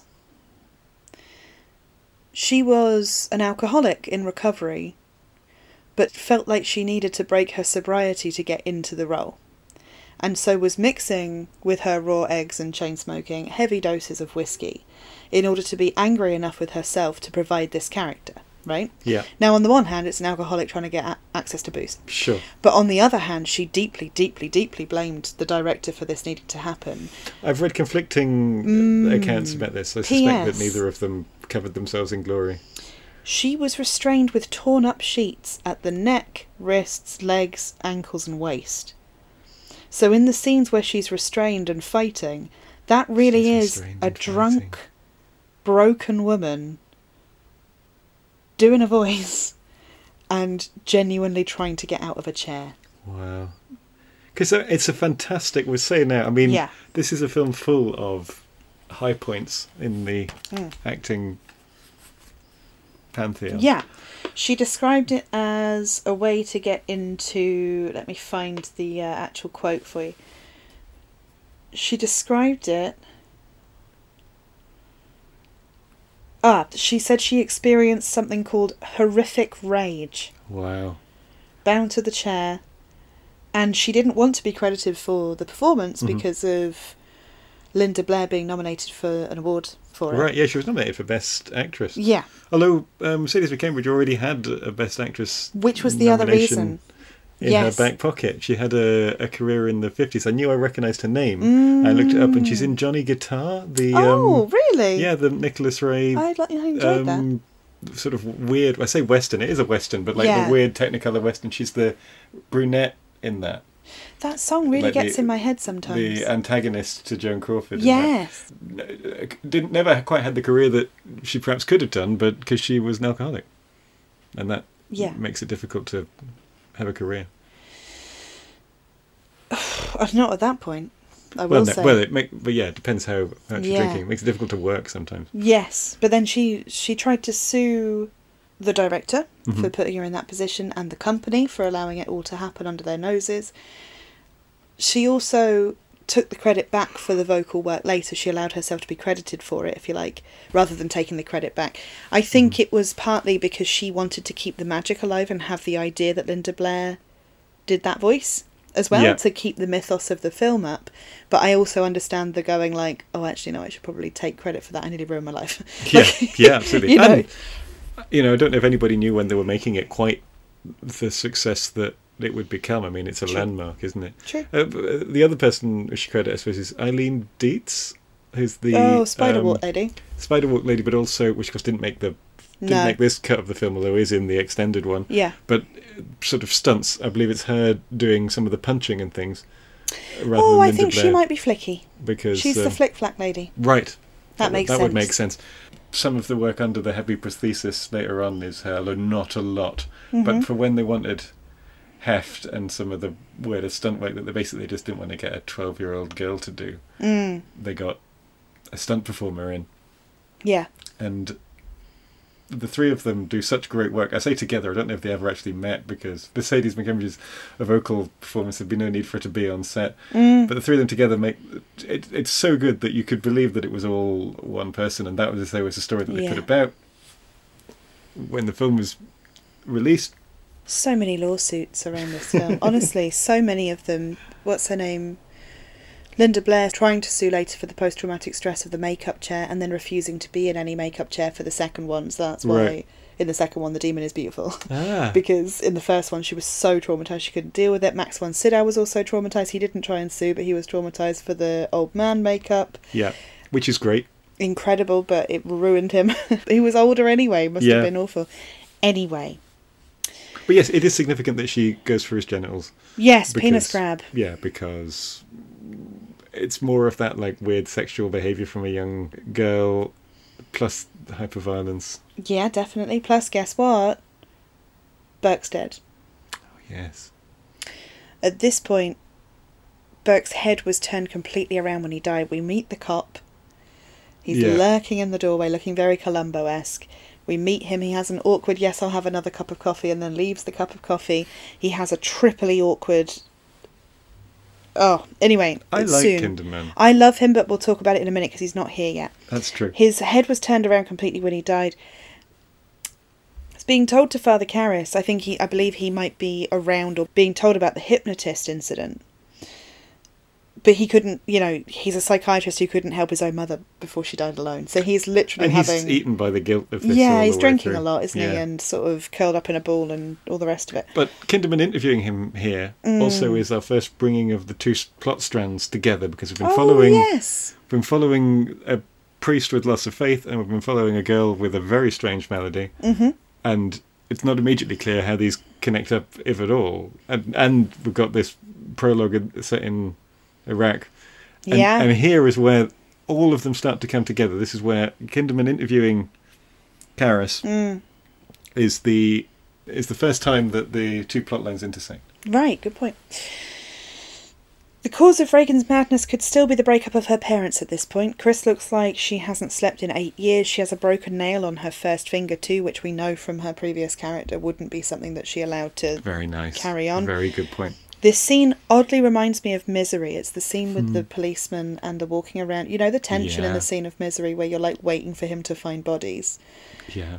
It's a similar thing where he's kind of. It looks like he's plodding, but you know everything's deliberate. Same kind He's- of cop. It's that. yeah. Absolutely, he's watching her make coffee to see which hand she uses, that kind of thing. Like it's Mhm. really interesting. But then obviously he didn't really want more coffee. He wanted a an autograph, and it freaked me out. I don't know why. Just that one bit where I'm like, oh, it's his smile when he's like, oh, it's not. I lied. It's it's it's for me. Yeah. yeah. it's cute, but it's completely inappropriate and very seventies men. But I think plot wise as well, it's there to remind you that she's a famous actress. it is. I don't think he wants an autograph. I think he's trying to work out. He's trying to get a sample of handwriting or something. It's the way Mhm. he asks. It's too weird. But she. It doesn't fit what we know of his character. No, and she's it- freaked out. Yeah. And then whoops, crucifix, max- masturbation, lick me, uh, all the rest of it. Yeah. This is all. This is the famous stuff. This is Yes. the stuff that you know about. Yes. If you haven't, if you haven't seen, the, you know nothing else about the Exorcist. So I, I vote that we skip over that just ever so slightly. Not skip completely, but no, not no, go but yeah, too there's far no point into in it. going through it, except to say that it's very quick. As Yep. I said, that these are very short scenes, quickly cut, especially in in contrast to the hospital scenes where the camera lingers on her distress for a, a long while. Yes, it's also not to be missed that that's her virginity gone to a crucifix because she's bleeding a little, right? Sure. So it's meant to be that it's broken her hymen. Yeah, and While she- possibly, you know, she's not being gentle. It's possibly doing It all could sorts be. of damage to Oh herself. dear, that's yeah horrible. Thanks for that. You I'm sorry, but it, you know, it's it's it's disgusting, and it's, it's Deliberately, I It's know. deliberately, and it's designed to be shocking and Yes. horrible. And the fact that it still is nearly 50 years after it's made shows what a good job they did. Imagine seeing that in 1973. Woo. Regan's mother tries to stop her and is thrown across the room. By the way, here's her chance to try and sue everybody because she genuinely got a back injury from that throw, as the actors were not cared for very very well in Oh, this dear. film, and it did stop her working for a while. She was properly Right. crippled Yeah. by it for a little bit, so that didn't go down well. But yes, that's why she looks so distraught It when she's like thrown, hurts, and yeah. it, it hurts. And that was the cut that was kept as well Yeah. was the one where she hurt herself, which implies that they then threw her around more yeah. after the injury. Anyway, I love broken mother and broken priest bonding. Chris's, the mother, Mrs. MacNeil's incognito outfit is beautiful. She's got incredible shades. She's a an actress in disguise. You Yes. know, the the tall collar. She's basically dressed like a kind of femme detective. You know, but she's also using the shades to hide the punching. Yeah, and but uh, and A um, black eye. you say femme detective, but she's also coded a little bit like the woman who might sidle up to a man and say, like, "I understand you, you know how to you know how to help a woman like me. Oh, Exactly. I see. Yes, yes, yes, yes. um, like there should be one leg with a garter coming out of the coat. I see. Yes. Yes. Yes. So she's uh, appealing to faithless, faithless father. Yeah.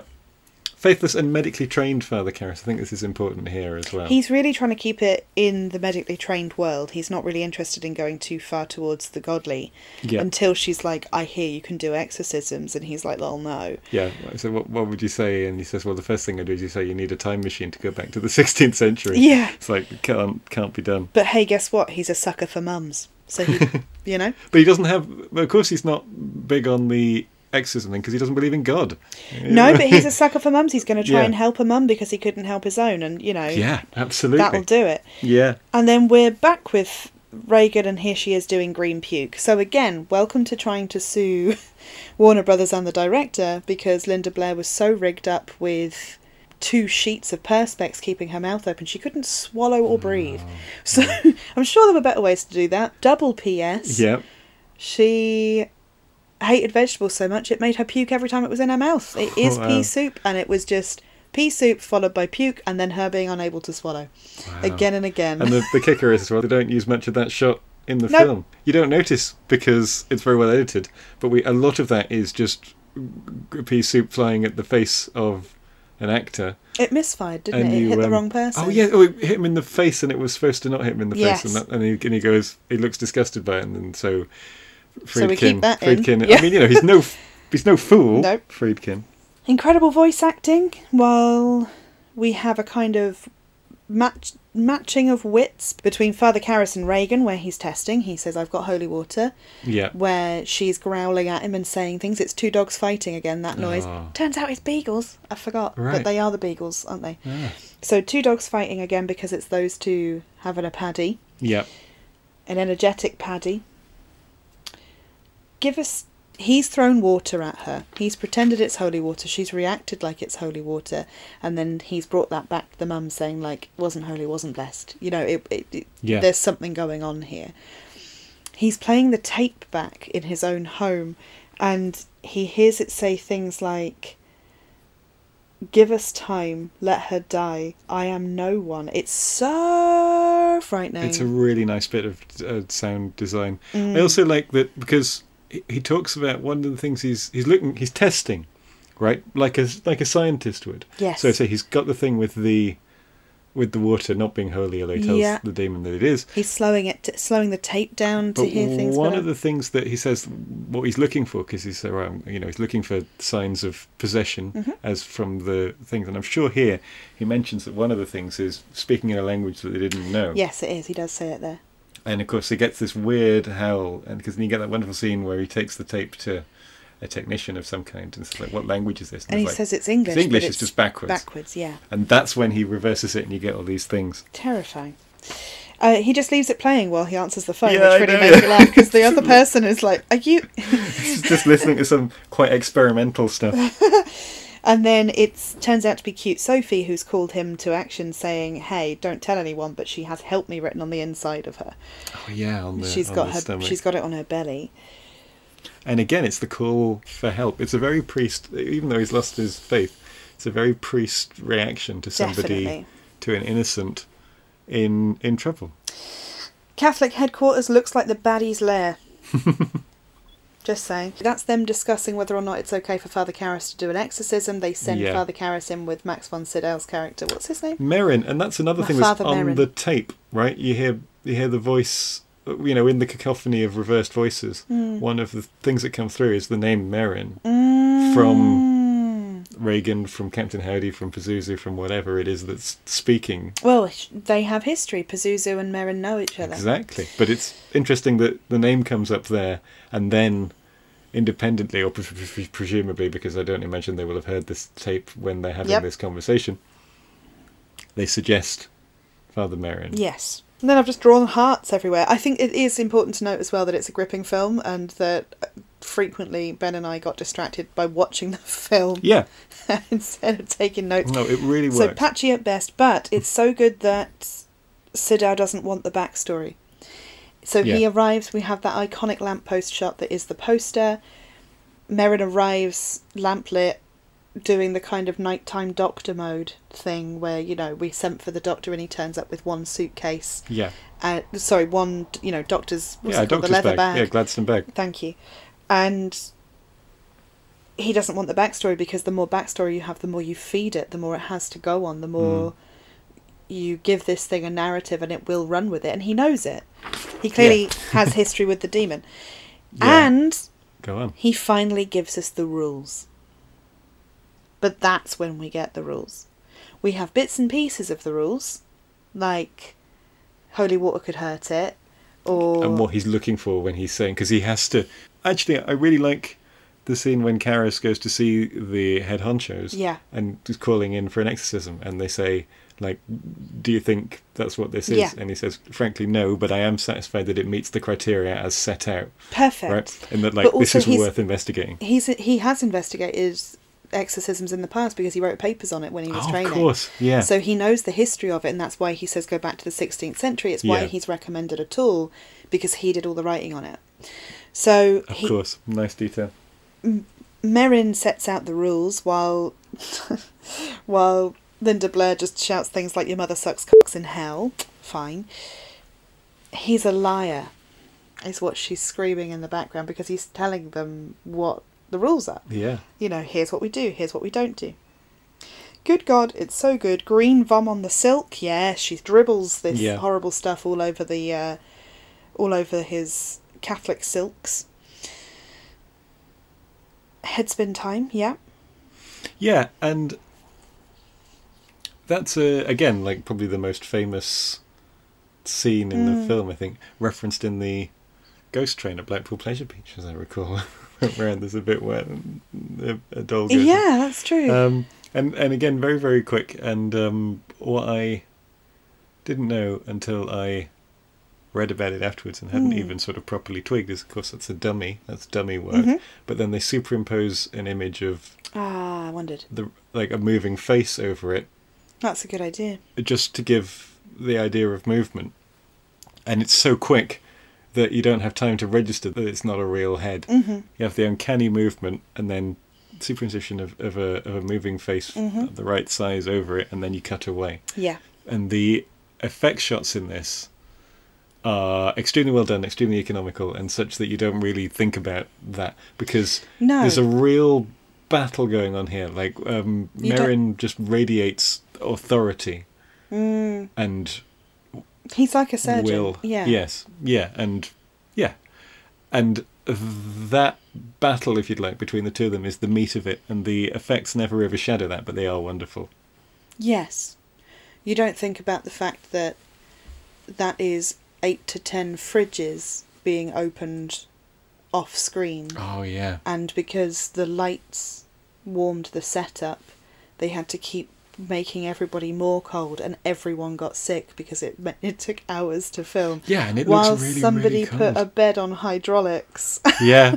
and shuffled it around underneath, but no one could breathe because it was so flippin' chilly Yeah. like that sort of stuff just to get air because you didn't it didn't work to have the added in breath No. afterwards you know it it would look awful Yeah. and they were right but also you put your actors in danger all the time Yes. the power of christ compels you is a big reference for me not just because i watched a lot of vine videos that got me through everything but because of reenacted by bunnies again Right, of course. No, again, it, it's one of those lines, and it's Mm. used and it's parodied in so many things, and it's one of those ones that when you see this for the first time, you're like, oh, that's where it's from. But there's a real authority to it. This is what I mean about the theology of the Mm. film and the fact that it it is important that not that not that it's important that you believe in God for this to work, but it's important that you accept that.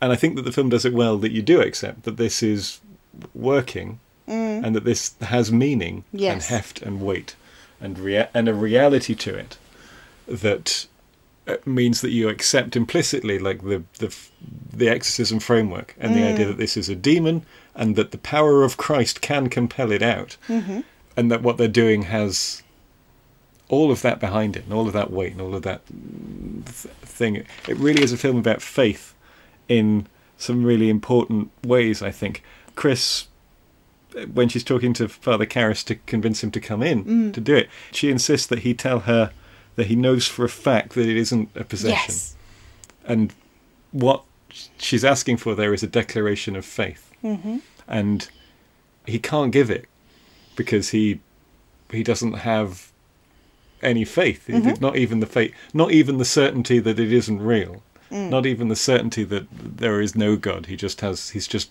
lost. And what the character of Merrin brings is that certainty of faith. Now, how Yeah. much that, how much Merrin's steadfastness rubs off on Karras is a, as we've already touched on, a matter of debate and changes or affects the message of the movie and the end of the movie. Mm. But, but Merrin comes in as this rock of faith, Mm. w- making him a worthy adversary for this demon. Yeah. Dogs The fighting dogs are outside. upset. Yes. So, Demi gets a knock on the head, and the dancer and statue imagery comes back, or has a bit of a callback, but he wasn't present for that, so he is now witnessing something that is beyond him sure. in the same way that Merrin did, hmm Father Merrin. His own mother on the bed is such a cruel touch, you know? Yeah. And then poor Damien, you know, I'm just being nice briefly. But Max von Sydow giving me solid Giles vibes, actually. There's a lot of Yeah. uh, Giles of Buffy. There's a jump scare with the phone that seems unnecessary, but okay. It's not a jump scare, jump scare, but it is just. I think it's the sound design again. Yes, it is, It's yeah. it's it's hinting towards that weird cacophony that Yeah. we get earlier. But we have a a really beautiful pause on the stairs as well. We touched on it briefly, but a really beautiful pause moment where it's just two men that don't know each other well who are having to do a job together but are meant to be joined in faith hmm and one of them suffering the guilt that well catholicism hashtag but the guilt of feeling like he's letting the side down Yeah. this kind of look this would be working if they'd hired a priest you know Yeah. if they'd hired a man of faith Plus, of course, the guilt that his mother died and he couldn't, that he didn't do more for his mother. yes Something that really wears like a, like a physical weight upon him. Sometimes. yes but guess who else is guilty go on. it's father Merrin. he released pazuzu as far as Of he course. knows he released pazuzu onto the world of course he's going to be the one that he's the one they call Yeah. two he's going to be the one that is welcoming death by going to him Yeah. and three he understands the weight of this and so has it he looks like he's been preparing for life yeah. um, yeah. No, he has a he has an acceptance mm, about him. You're right, and his health is a nice issue because you say he's he's 44 at this point, I think. mm, Max made up to look older excellently, but we see him in the in the prologue shaking and taking medication. mm. and he takes a break doesn't he he takes a breather He does, but when they're talking about bringing him in, they say, "Oh, well, we thought he was in Iraq," and they say, "No, he's back now. He's at Woodstock, I think, which is a seminary teaching." You know, and they say, and they say, "How's his health?" And they go, "Well, it must be all right if he's digging up Yeah. archaeological sites." Because it's just mentioned there that his health is maybe not so great, but they don't know. Yeah. But we've seen it, and and again, when they take a break, we see him taking pills again. but when father Karras wakes up hmm or is present again max is dead Yeah, and it's off screen. We don't see Yeah. what happens to him, which is really nice. it's rumored to be a heart attack but And that would make sense. You know, he's been he's been pushing. He's he could be on heart hard. meds he does have to take a break during Yep. the exorcism to take medication so anything could happen i mean hey he could have even killed himself we don't see how many pills he takes but hey the I don't. I don't. I doubt it. No, it just doesn't fit his character. no no no But it's about that. Well, it could be a self-sacrifice, which of course I is know, not the but I same don't as. think so. as- but it could just be that he was outmatched Mm. ultimately by the demon. I suppose you know. Mm-hmm. Max is dead, and it pushes Father Karras over the edge. He punches a child. I put, dude, Yeah. what a horrible fall. He punches the child. He says, "Come into me," to the creature, to the demon. It does immediately because it's like, hell yeah, a priest, perfect, a fallen priest. I can do this. That's what they, what they say as well when they have their first conversation. Mm, Pazuzu and Father Karras says, you know, what a wonderful day for an exorcism. And, well, Regan says, what a wonderful day for an exorcism. And when Father Karras questions, is that what you want? He says, yes, it'll bring us together. yes, Right? there's. A, there's, a, there's almost a way in which, or almost a sense in which this has been what the demon has wanted all along. True. I said it's a scary and horrible fall. It's a very believable fall. And it's frightening to see Regan sobbing and clearly not Pazuzu anymore. Yeah, and it, very clearly. Yeah, immediately. Great outfits all. but it's not even long that we're stuck with that release either. We do see Father O'Malley happen to turn up at that point hmm and run over to his friend's side and start doing his last rites. And as I Oh, this is after he's leapt out of the window. Yeah. We're going straight to that. Oh yeah, I said it's a horrible fall, and then she, Regan sobbing. Where were you going? It is well because we we hear Regan. It's it, to me. It's immediately clear when the demon Yeah, transfers because we hear Regan uh, released, but just that that little sequence where you see the possession makeup, if you'd like, come over Yeah. Father Karras, and then you see his real face come back for a moment while he says no, and then dives for the window, hmm and about whether that's sacrifice Mhm. or whether that is suicide, Mhm. and I still think it's suicide. you still think yeah. it's suicide. Yeah, a lot of people did. Uh, say uh, again per per the interviews with the filmmakers in the Kermode book, they did talk about re-editing the ending to Yeah. make it clearer that it was a sacrifice. To me, it's clearly his better nature overcoming that Right. the demon through through force of will and faith. But obviously, to you, it is clearly something else, and that's part of the It- part of how well this is done. I think. It is, but it's a really similar. He's, for want of a better phrase, killing two birds with one stone. I don't think that he's like, no, I can't have this in me. I'm going to kill myself. I think that he's like, I will take this to hell with me. Right. Which, fine, could be a sacrifice, but because he wanted to be dead the whole film, Right. he without his faith, he felt like he was nothing. So it makes sense. Sure, but if you read it as redemptive, that he regains his faith through this confrontation, But I don't see how, because if God was real, why would he take Max away as well? Mm. and it is that that makes him lose his rag right when he comes in, and, And uh, it becomes temper. That's not Yeah. the priestly thing we're used to. And that's not how Father Merrin was dealing with it. He wasn't angry, sad, happy, lonely.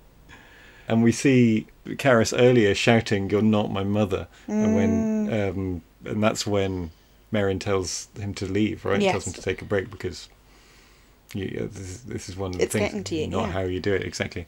It will tell you lies, but the lies will be mixed with truth, and that's what it will do. And Mm. yeah, yeah. Uh, but yeah, you're right. It is a horrible fall. But I just wanted to talk about that Yeah.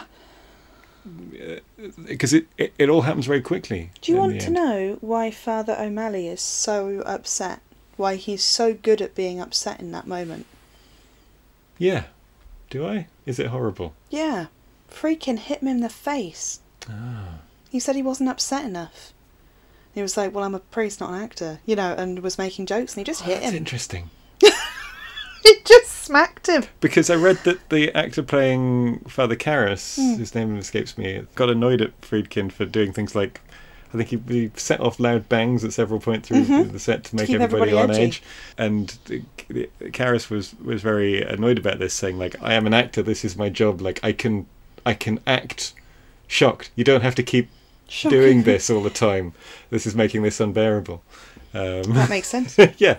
Well, but of course, that all comes through in his performance, right? So yeah, imagine having the audacity or the vision, but the audacity and the disturbing nature to hit a priest yeah, because he wasn't acting hard because he enough. wasn't. Yeah, But this is part of the reason for like the watery eyes and the coming to his side and like looking mortified by yeah, what's happened. because he's just been hit in the face, hit in the face. slapped mm. Right, hard, extraordinary. which would of course would make everyone go, you know, yeah, yeah. the horrendous way to treat people. Anyway, this is why I say we're going to find more out.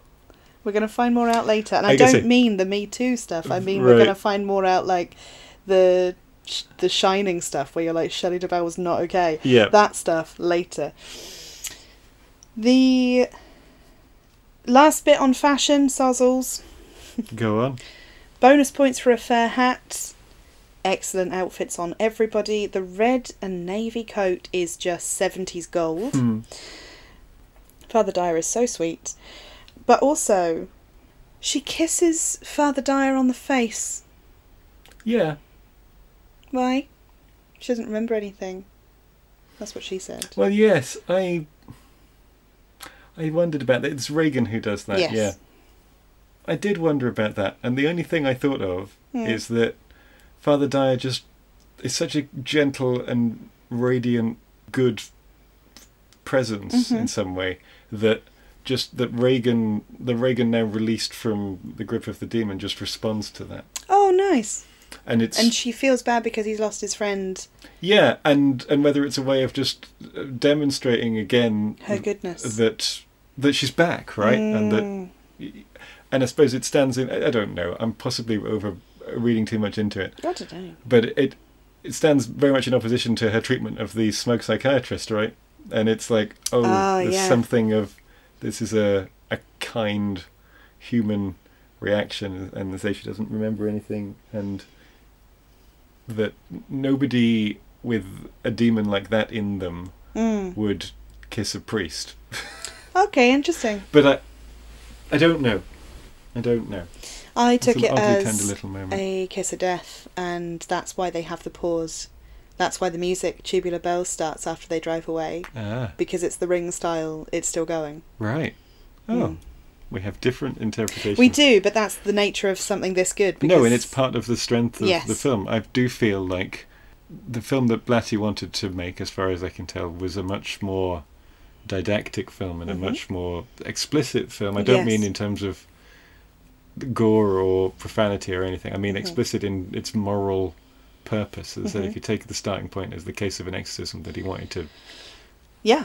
and I feel and I feel like it might have upset him Mm. to to make you know that Friedkin made the cuts he did, but I think it made it a better and more interesting film because his message, Blatty's message about Christ, that's Mm. you know, there's a there's definitely like a proselytizing element to this that like demons are real and God is real hmm is still in the film. It's still there. You can still read it like that. Yeah. Um, I, I think it was banned. Where do I've forgotten now? I'll find out and I'll put it in the. Yeah. But it was banned somewhere for promoting Christianity. it was banned in a in a in a Muslim country or a, certainly a non-Christian country because it was it, it's it's a very very pro-Christian film in, in in some ways or in some lights, but the edits that were made and the way that the ambiguities that are introduced by some of the editing and, Mm. and everything just make it a better and more interesting film. Yeah, I agree. I wanted to address a little bit of the stuff about the curse, but I'm not gonna. Because there are other things that have done that in more detail. There are, in fact, whole episodes of various podcasts dedicated to the curses around Sure. films. So Yeah. I won't go into that, despite that being most of the haunted nature of this film.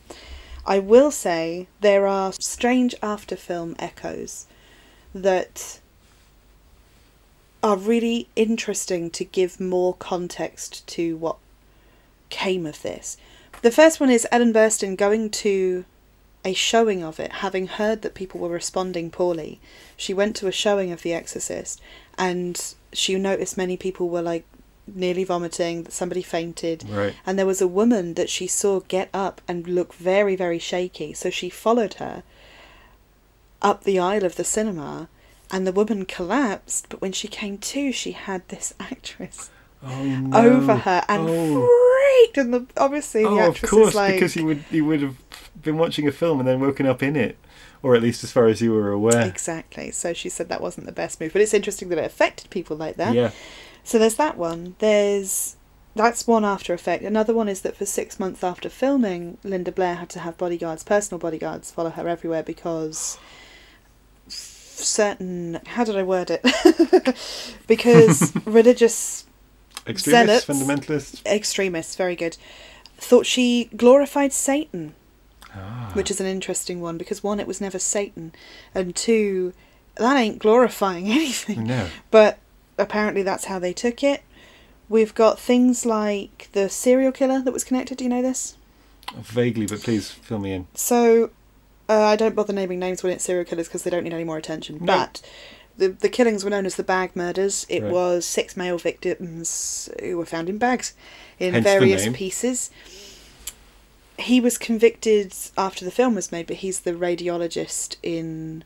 He is a radiologist by Right. trade. Oh, and he's in the. but he's in the bit as a radiologist, so that they kept all the processes quite realistic. Well, this is what I mean about the medical stuff. When I said earlier, oh, it's like they kept it, and keeping these things procedural and sort of tied to real life adds Yes. extra heft to the supernatural stuff. And again, with all of the having a Catholic priest on Yeah. staff Yeah, keep yeah. everything right, quote unquote. But I'm thinking, you know, the reason I bring up the serial killer element is yes, contextually, people were becoming more frightened of being alive mm-hmm. than they had been up to that point.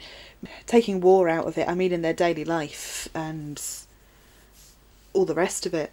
But it shows the gravitas of the film that they can have a convicted serial killer outed as having worked on it and been close to a child and all these things that Mhm. people fear and it still be a massive successful Yeah, film it can true. ruin a film to have like one person convicted of anything Yeah, but i mean you had this you were speaking to me before about how the director friedkin was starting rumors about his own film yes, they To promote for the marketing, right? They Yes. leaned into this idea. That's why we've already talked about the idea that Linda Blair was solely responsible for all of the Regan work. yeah Was um, was a marketing Yep. tool. Talk about. We're not going to talk about the curse. no but anything like that was quite happily talked up by the Mm. filmmakers themselves to drum up interest in their film. The one that I really like is that in the levitation scenes when Yes. uh, Regan is, is levitating, yeah it's achieved by a, for a variety of, of ways, but she's hung from pulleys above yep basically. But uh, they put it about during the making and early release of the film that she was suspended by use of a magnetic field. so clever because then people will watch it to look for that That yeah sounds like a thing, doesn't it? That sounds like a, a way you could do it. Like if you don't really think about it. Yeah. And and yeah, and you realise that if you if the people looked really really closely, they could see the wires. But if you tell them that it's a magnetic field, they're not going to look for them. i love that And so anything like this, any stories about curses. I mean, not having serial killers working on your film. Of course, he was only, you know, it was oh only, just a- it was only later that he was yeah, caught. You know, course. but you know, having Well, like having yes. your actual factual criminals like, doesn't really help your film. But anything No. about like w- spooky things going on, yeah weird things. If you're Any making a film like this, exactly, you will print that and you'll tell people about it because it'll um, drum up interest and bring people to your movie. Absolutely. I wanted to say that even if everybody had won their lawsuits that they tried to file against either Warner Brothers or the director, I still don't think it would have detracted from the fact that it's Warner Brothers' highest grossing film. Um, again, once you Yeah. do the maths. But it's the ninth highest grossing film of all time. That's that's impressive. isn't it? Mind-blowing. Yeah. properly again conversion rates and all the rest of it put into place in today's money it's the ninth highest and it's a horror film that lots of people have seen tiny little clips from and dismiss it as like a cheesy 70s Yeah. romp and And it's it's not. It's It's it's it's, art. It's it's Yeah. a piece of art, and i'm glad it exists i'm glad that i didn't get put off by spoofs in things like scary movie Well, it- I feel every like- time it's troped yeah, the thing it's been it's been parodied and, Yeah. and, and so much that it almost feels like it maybe shouldn't work. It, you know, you feel like these moments should have lost their power. But I also feel like because they're so quick and those people have made such a fuss of it, when they Yeah. do happen, they're shocking still. Yes, yeah, and they're such a small part Mm. of of the overall thing, and it's the whole thing together, Yeah. and that just builds it all. It's an eighteen. Yeah.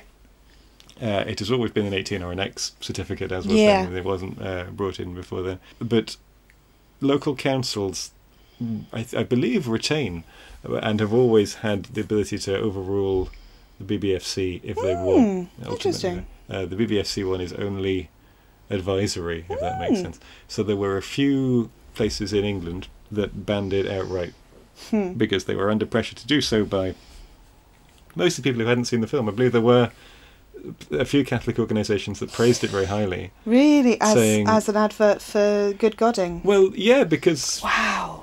I think they did go to a lot of effort to make it theologically Yeah. sound. Yeah, that makes sense. You know, the the Catholic Church's position on exorcism is quite fairly presented. I think you know it is Mm. unusual and strange and all of this, but but people who hadn't seen it, particularly in Mary Whitehouse and the old Festival of Light people, Oh, as dear. mentioned way back in Penda's Fen, but I'm sure they'll pop up again at some point in the podcast.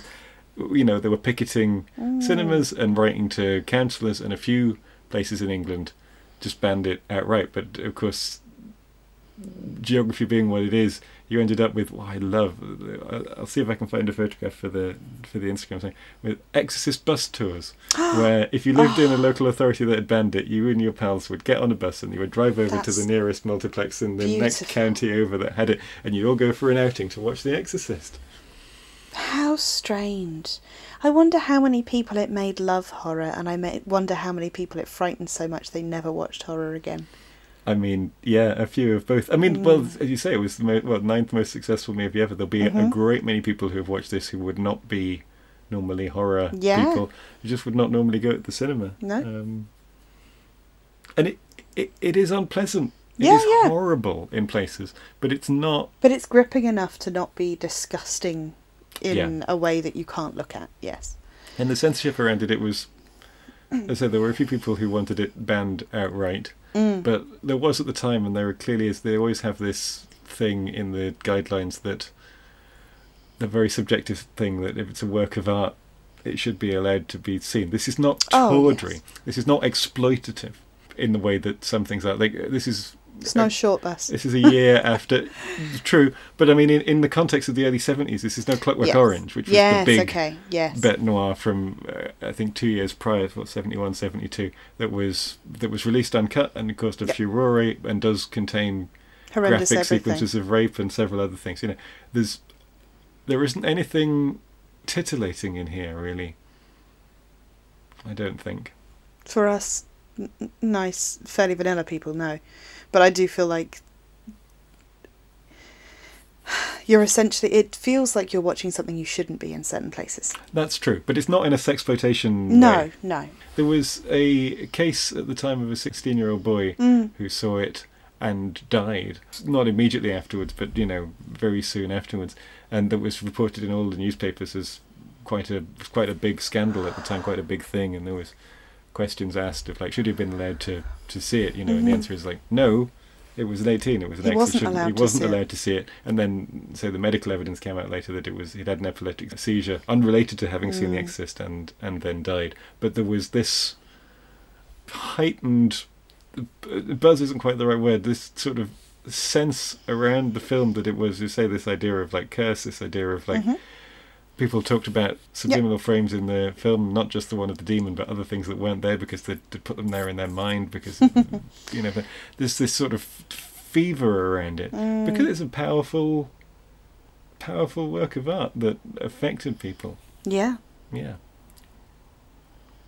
There's so much more we could say about it, but Let's end it there. I feel like there are it, there are great there's there's there's lots out there. Yep. And if you want more, there is more. Go Mm. forth, our children. Thank you so much for listening. Indeed. Good luck with everything. don't dig around where you shouldn't. I'm sure you've seen Whistle and I'll Come to You. Just don't touch it. Don't touch the flute. Don't touch the penis god. don't touch Iraq. You know, leave everything alone. what are we covering next? We are taking a trip back to the silent era and covering the Phantom of the Opera, the 1929 slash 1925 film Mhm. starring Lon Chaney, Nice. which uh, is is wonderful Nice. and is like a lot of silence Mm. is available on YouTube in and various other places in various prints with Excellent. various in various quality. But uh, there are I've I've checked and there's a couple of good ones on there. so- Good. Excellent. Right. See you then. As we have discussed, we will be doing this every two weeks for the foreseeable, just while we rejig some timetabling issues Yeah. and have lives. We started doing this when I was not at work at all. You know, Ben's the editor as well, so don't have nightmares. oh, bye! Bye. Bye, everyone, bye! Okay, bye. Oh, bye.